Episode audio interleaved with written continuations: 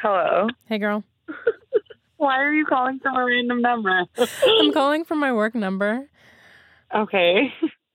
Okay, so how much money do you make a year? Wait, are you fucking serious? I'm not going to answer that question. Hey everyone, I'm Rima Jerez, host of This Is Uncomfortable, a new podcast from Marketplace that explores the thing we're always in our feelings over, but don't really know how to talk about money. This is a storytelling podcast about how money affects our relationships and shapes our identities, how it defines what it means to be an adult. I owe the Department of Education upwards of three hundred sixty thousand dollars, uh, U.S. dollars, in in loan repayment. That's a house. That's a house. yeah. Was there ever a relationship for you or a particular experience that made you feel like your debt would be a burden to someone else? Oh, absolutely. I'm a walking financial liability. It impacts how we date and who we fall in love with. Terrence would kind of joke about, man, but I'm broke right now. And I was like, sir, you have thousands of dollars in the bank. I get that you want to adopt the broke mindset, but when I say broke, we don't mean the same thing. It's part of how we understand success, how we define our values.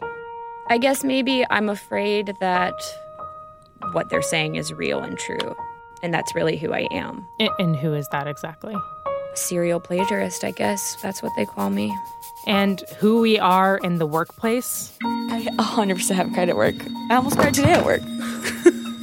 I'm not even joking.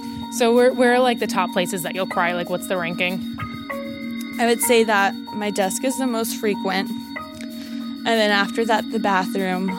Honestly, 90% of the time, it's just at my desk very quietly. As well as who we are at home. we're still in a place where a lot of women didn't get to pursue any kind of career. And it, it's hard for me sometimes not to look at momagers and stage moms and see just like so much repressed ambition. Money touches every aspect of our lives, often in ways we don't realize.